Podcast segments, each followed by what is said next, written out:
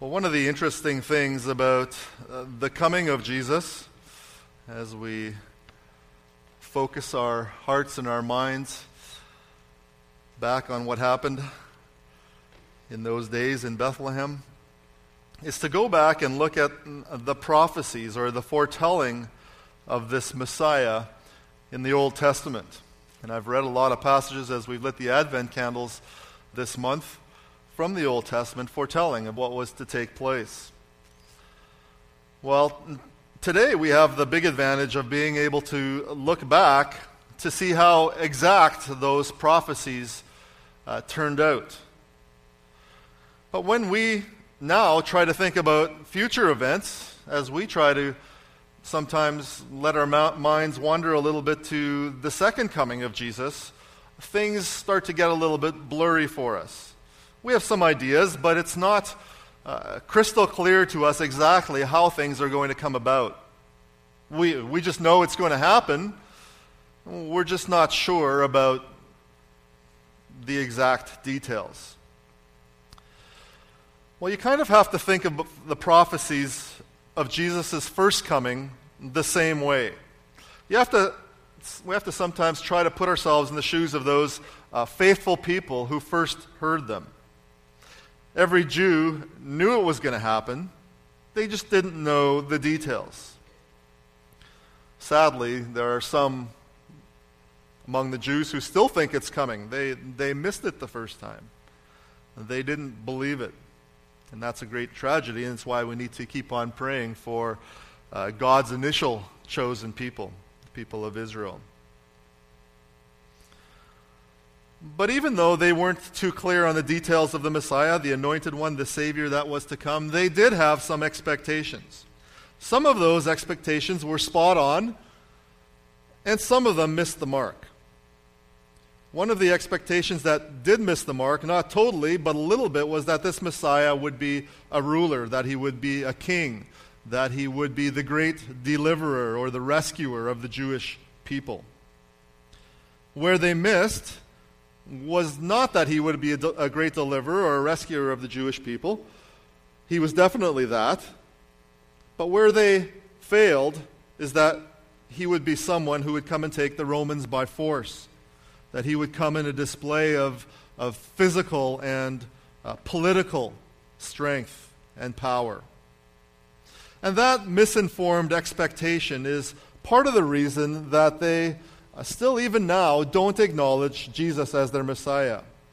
Jesus didn't meet their uh, grandiose expectations of a revolutionary Savior of sorts. So then, how did the Messiah arrive? Well, we who are now familiar with the Christmas story know that he came without fanfare. He came to a a very young and common young woman, a girl who was engaged to a working class young man. He was born in a nothing town where he was placed in, of all things, a manger. Definitely not a typical royal birth. No royal doctor, no royal guards, no royal attendants. And as he grew up, we hardly know anything about him. He was definitely not like the royal family today, where every one of their moves is publicized and scrutinized. What we know about Jesus is just a few details about his birth, a, a one time reference when he was uh, 12 years old that took, a, took place uh, around the days of the Passover feast there in the temple. And then the Bible sort of fast forwards to the last three years of his public ministry from the ages of 30 to 33. Only three years. But what a three years it was. But even his public ministry during those three years was marked by humility and by uh, unruler like behavior. This was all part of God's grand purpose for the Savior, for the Son who would become the rescuer and deliverer. You see, this Savior This king, this deliverer, was also a servant. He was a humble servant, a suffering servant. And he didn't just become a servant, this was God's purpose from before time. Just listen to some of the prophecies from, from Isaiah. There are prophecies all through the Old Testament, but here's just a few from Isaiah. Isaiah 42, verse 1, God says, Behold my servant, whom I uphold, my chosen, in, one, in whom my soul delights. He will not cry aloud or lift up his voice or make it heard in the street. A bruised reed he will not break. He's the servant of God. Or chapter 50, verse 10. Who among you fears the Lord and obeys the voice of his servant? Let him who walk in darkness, let him who walks in darkness and has no light trust in the name of the Lord and rely on his God. And in chapter 52, verse 13, Behold, my servant shall act wisely. He shall be high and lifted up and shall be exalted.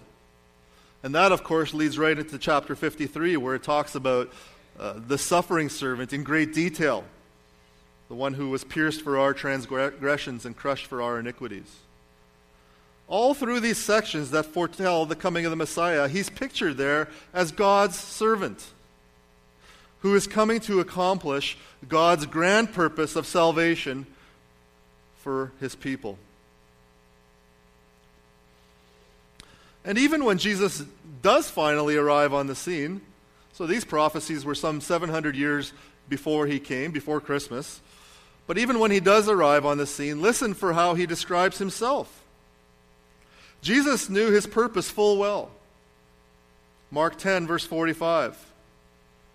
The Son of Man came not to be served, but to, but to serve, and to give his life as a ransom for many. And even later, as the apostles preach about Jesus, even after he's been raised and ascended and exalted, they still see him as the servant the one who was marked with humility. Turn back to Philippians chapter 2, verse 6. And we read this already, but just pay attention now to this part where he is the servant. Philippians chapter 2, verse 6. Though he was in the form of God, he's talking here about Christ Jesus, the end of verse 5. Though he was in the form of God, did not count equality with God a thing to be grasped but emptied himself by taking the form of a servant, being born in the likeness of men. And being found in human form, he humbled himself by becoming obedient. That's all servant talk. By becoming obedient to the point of death, even death on a cross. Therefore, God has highly now exalted him. So Jesus came as a servant. And our Christmas reflections should make sure to always emphasize that aspect of his coming that Jesus came to accomplish the plan of his Father. He obeyed that plan perfectly.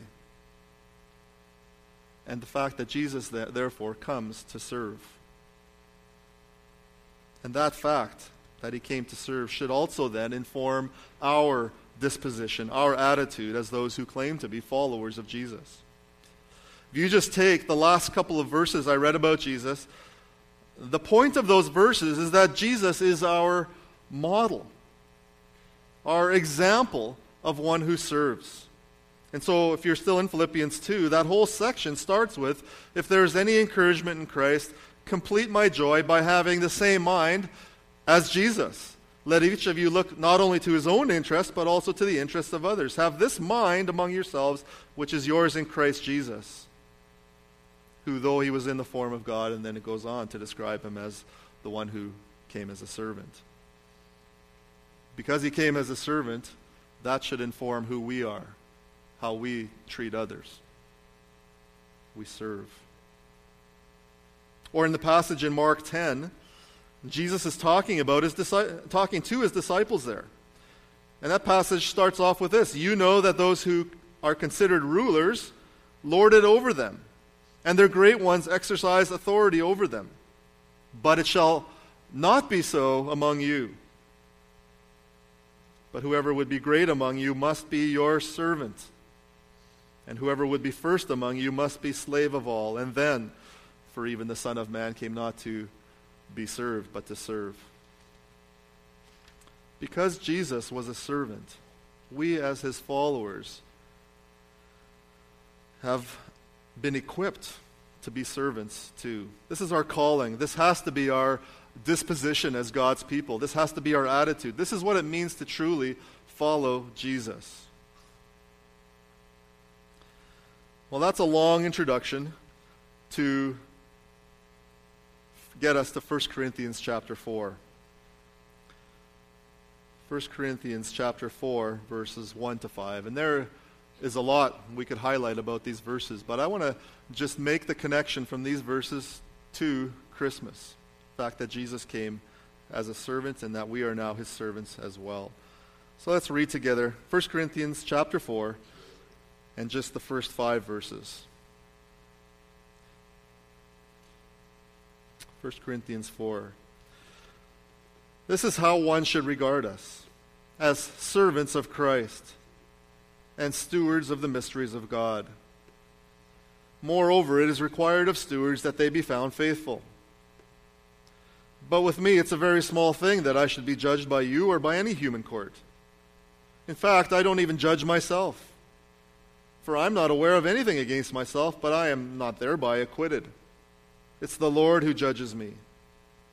Therefore, do not pronounce judgment before the time, before the Lord, before the Lord comes, who will bring to light the things now hidden in darkness, and will disclose the purposes of the heart. Then each one will receive his commendation from God. The first line of that chapter says, This is how one should regard us as servants of Christ and as stewards of the mysteries of God. How should we as Christians be regarded? Answer as servants of Christ, as stewards of the mysteries of God. Now, now, this is talking specifically here about Christian leaders, but it's also a general word for all of us. Both of those concepts, servants and stewards, show up again in 1 Peter 4, verse 10, in reference to all Christians. It says there, as each one has received a gift, as every believer has received a gift, use it to serve one another as good stewards of God's varied grace. Serve, steward. So, as those who have been saved by the one who came to serve, we too must be those who serve. We've been given a trust. We are Christians, and so we must be like Christ. As Christ came to serve the purposes of his Father, so we must come to serve the purposes of our Savior and our Lord. We are fundamentally servants of Christ. We, we have to make this transition to rejoicing at the child to becoming servants of the king. Jesus is a baby, but Jesus is also our Lord. He is Lord to such a point that one day, at the name of Jesus, every knee should bow in heaven. Every knee. Not just believers, every knee should bow in heaven and on earth and under the earth, and every tongue confess that Jesus Christ is Lord to the glory of God the Father. We are servants of our Lord and Master, Jesus Christ.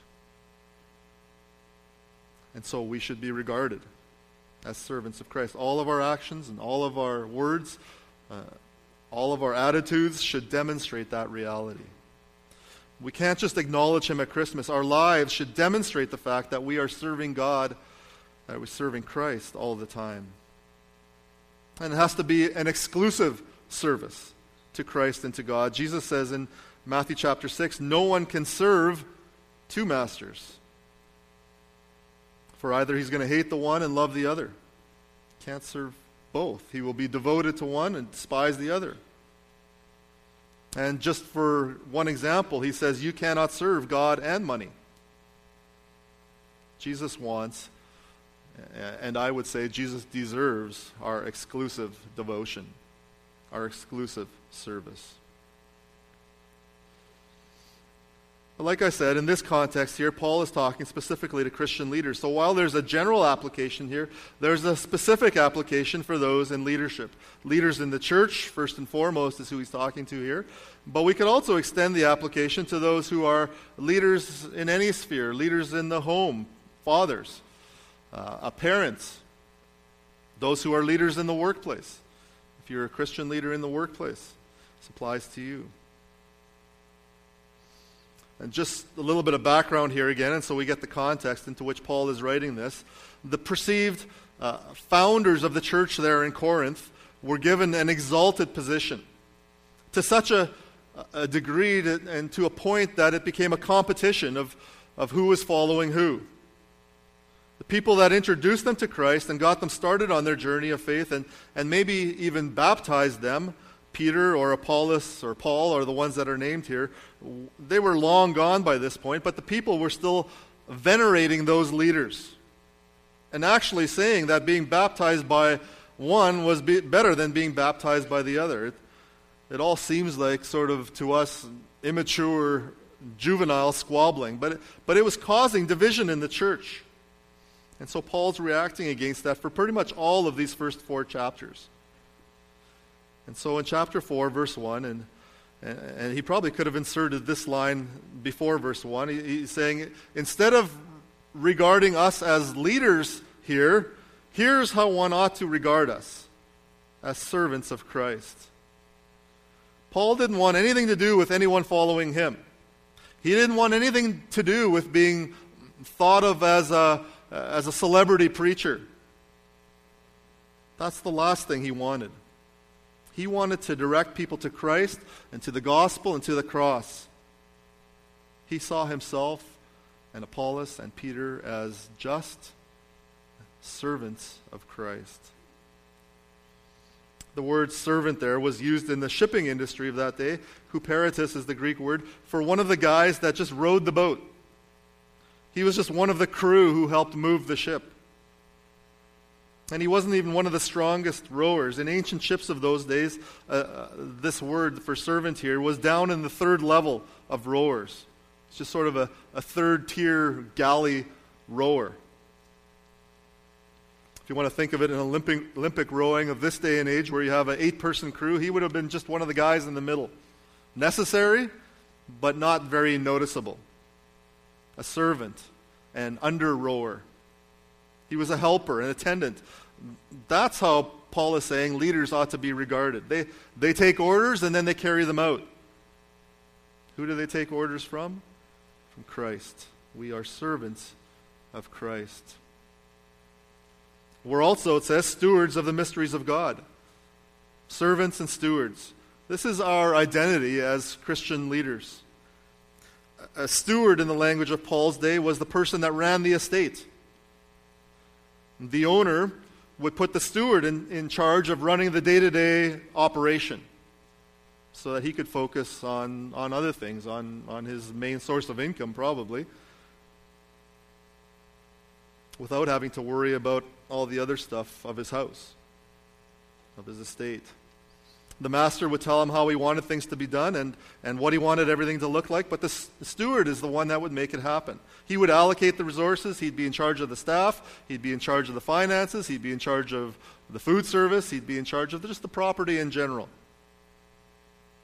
I have an uncle who actually had that a position just like that. Uh, some of you might remember the game Trivial Pursuit. Well, the makers of that game were from the same area where my uncle lived. And after that game just amazingly became really popular. The investors, four of them, got rich in a hurry. And somehow, it must have been through some of his past connections, my uncle got hired by one of them to run his estate, which was situated beautifully on right on Lake Ontario. And he did that same sort of thing that we're talking about here. He would meet periodically for the owner, Mr. Werner, for some instructions, and, and then he'd make sure they got carried out. And it had mostly to do with making sure that the property was kept up. But he had to have a sense of ownership, and he needed to be trustworthy. To be a steward was actually a very dignified position. And so we have a couple of different things going on here. We have a servant, which describes the, the lowly nature of the leader. And we have a steward, which describes uh, almost a more dignified nature of a leader. And a Christian leader is both of those things. He, sh- he or she should have a humble demeanor while also realizing that he or she has been given a, a trusted position. And so Paul uses that picture to describe the Christian leader. It's literally the house manager. And it tells us here what he's supposed to manage the mysteries of God. He's a, he's a servant of Christ and a steward of the mysteries of God. What are these mysteries talking about? Well, these mysteries are really not mysteries anymore. They were at one time, but they're not anymore. They've been revealed now. It's talking about the gospel. It was a mystery of, at one time to, to Old Testament believers, but now has been revealed in the person of Jesus, in the person of the suffering servant. It was the revelation and coming of a Savior. That's what Paul has been holding up right through these first three chapters. It's the gospel in all its fullness and in all its richness. As pastors, as elders, as church ministry leaders, as Christian fathers, as Christian mothers, as Christian employers, we are stewards of the gospel. I suppose, in a wider sense, we're stewards of all of God's revealed word. Paul tells the elders in Ephesus to declare the whole counsel of God. This is the task that God has given us.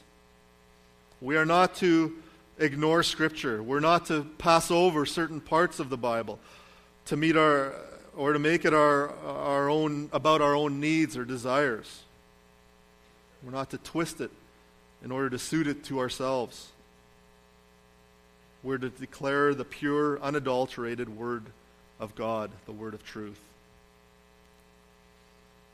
if we, as God's stewards, want to carry out the Master's orders, we need to promote the gospel at all times, to proclaim the gospel at all times, to commend the gospel at all times through our behavior and our actions, to hold up God's word at all times. The Bible commentator Leon Morris writes that the sphere of the preacher's responsibility is God's revelation.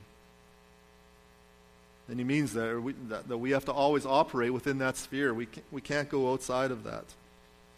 As a pastor, this is my calling from God to dispense the gospel, to dispense God's words to you, the church, to disperse God's word to you. Those are, those are my marching orders. And so, my specific role as a manager, in a sense, of God's house at Wetaskiwin Mission Church is, is not to give you my opinion on things. My role as a manager of God's house here at Wetaskiwin Mission Church is to explain God's opinion, to give the sense of God's opinion as given in His Word. That's the role of Christian leaders. It's to be God's house manager, responsible for getting out God's gospel, and to do it as a lowly servant of Christ, not seeking glory for themselves, but trying to uphold the reputation of the Lord and glorifying Him and making Him look good. That's who we are. That has to be our identity as followers of Jesus. When the house manager would make the estate look, look nice, it wasn't the steward that got the glory for that. When guests would be invited over, they'd go to the estate owner and go, My, this looks wonderful. It's beautiful.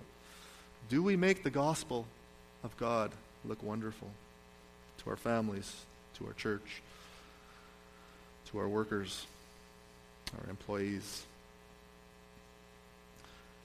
And then the only requirement there, verse 2 the only requirement of stewards is that they be found faithful.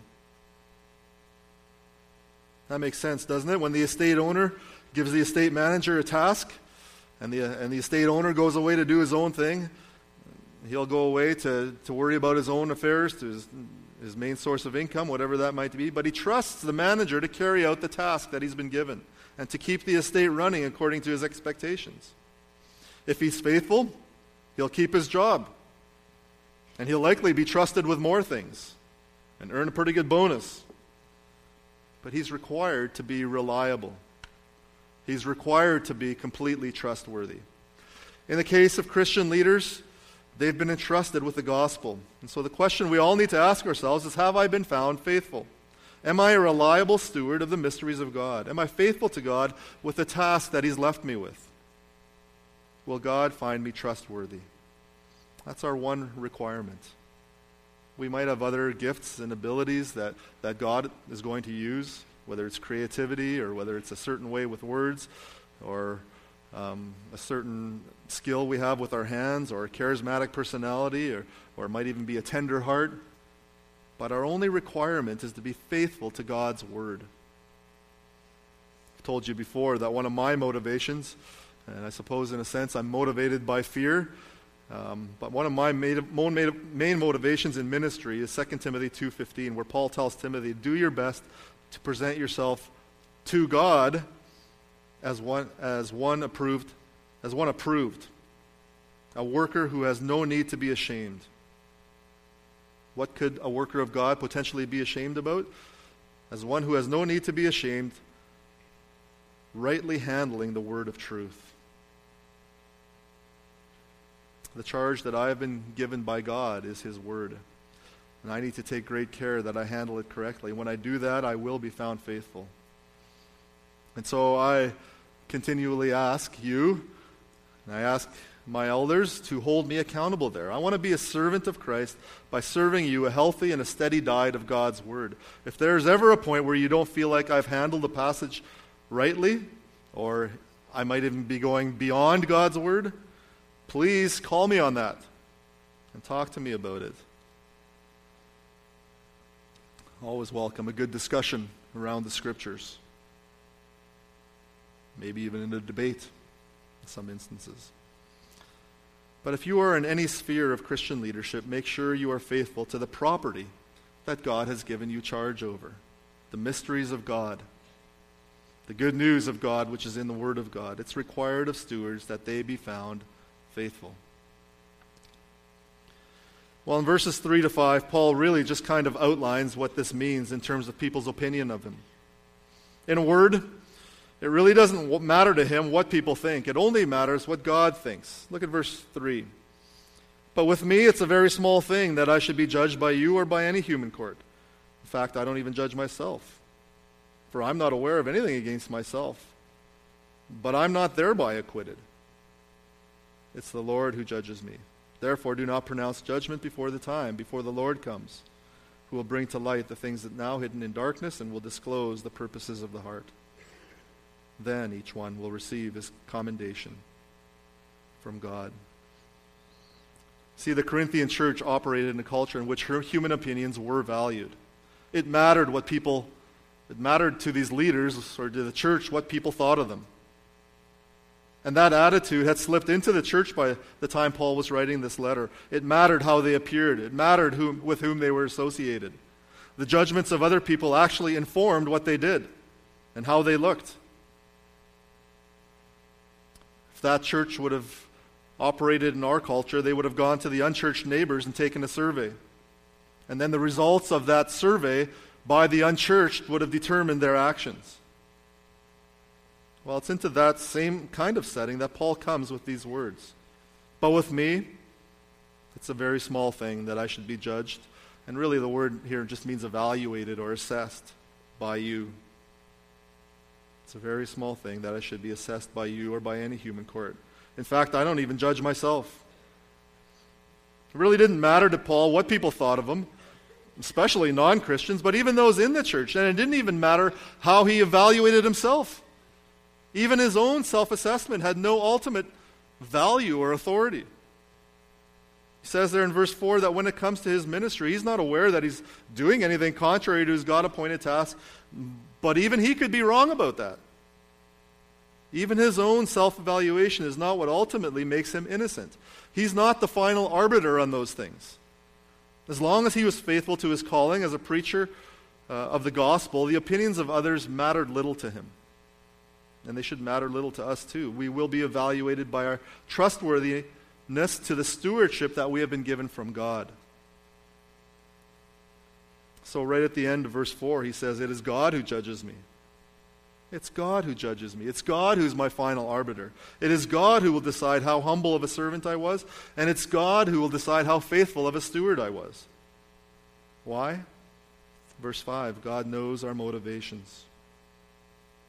And when Jesus comes again, he's going to bring to light things hidden in darkness. Some people think that might be talking about things that are evil, but I think in this context here, it's just meaning things that are that haven't been revealed yet. things that haven't been brought to light. He'll bring those things to light and will disclose the purposes of the heart. One day, the hidden motivations of our hearts will be exposed. And that's, and only then, is when a true and complete evaluation can happen. And that evaluation will come from God. So, Paul's command in verse 5 is don't pronounce judgment before that time. Let's remember that Paul's talking about leadership here. As pastors, church leaders, as Christian husbands, as fathers and mothers, we, we should seek to be evaluated. We should seek to be tested, especially when it comes to our teaching and our doctrine. We need to make sure that what we teach squares with God's word. So leaders aren't above evaluation. That's not what this is saying here. We're not a, above wise counsel or even correction from other Christians. Leaders are not above correction, especially when they sin. They need to be held to account. But the only one that can ultimately assess our faithfulness to our stewardship and the only one that can ultimately judge the motivations of our servanthood is the Lord Jesus Christ. And so Paul is telling the church here not to impute motives on their leaders. Don't judge their hearts. You can't make a 100% accurate assessment in that area, but God can, and God will. And when they're found to be faithful there, he will give them their commendation. They will receive praise from God. But the word to us here, and the challenge I just want to leave with you today, is to think about the trust that you have been given. At the cusp of Christmas, where you celebrate He who came as a suffering servant, it is important here to do a, a self evaluation now, especially in this area. I guess we could ask one simple but hugely important que- uh, question to start. And that would be Is Jesus your Lord? Is he your master? And are you his servant? If you're here today and would not consider yourself to be a Christian, you can uh, bow your knee to Jesus and to confess him as Lord. You can do that by humbly confessing to God the Father that you are a sinner that you have broken God's laws, uh, the laws that were given to you by your Creator, and that you are therefore required to keep. You have broken those laws. And then, with sorrow for your sin, you can ask God to help you to turn away from those sins. You can ask God for help to turn away from those sins. Where do you find help? Well, there's only one place to go, and that place is a person, the person of Jesus. And you need to trust in him because after he came to this earth, uh, right through to when he died on the cross, he never once sinned. He was the only human never to do that. And that's because Jesus is also God. And so you have to rely totally on, on not your ability to keep the law because you can't. You have to rely totally on his life and death in order to be saved. And then Jesus is not only your Savior, but He will be your Lord and your Master. And you must, um, I should say, you get to humbly serve Him. And if you are a, a Christian, most of us here today, the same question goes to you Is Jesus your Lord and Master? Are you His servant? Are you living up to your profession of faith? Or have you drifted into uh, maybe becoming your own Lord, where you are your own authority? Have you been a faithful servant of Jesus, or are you serving yourself? Have you been faithful to what Jesus calls uh, on you to do as his follower? Or are you maybe trying to refit God's word to match your own needs and your own desires? And finally, a word for Christian leaders. Christian leaders in every sphere. How are you doing as a steward of the mysteries of God? Have you been faithful to your stewardship of the gospel and to God's word itself? Have you taken good care of that trust? Are you applying the gospel to your teaching? Are you applying the gospel to your life? Can others see that the gospel is central to you in the way you live, in the way you talk? in the way you dress, in your attitudes. Are you carrying out the commands of your master? Are you obedient to him?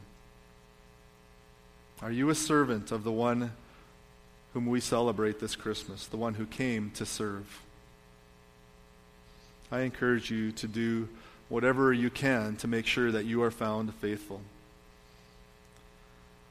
So that when your final evaluation is rendered, that you will receive commendation from God. Well done, thou good and faithful servant. Let's bow in prayer.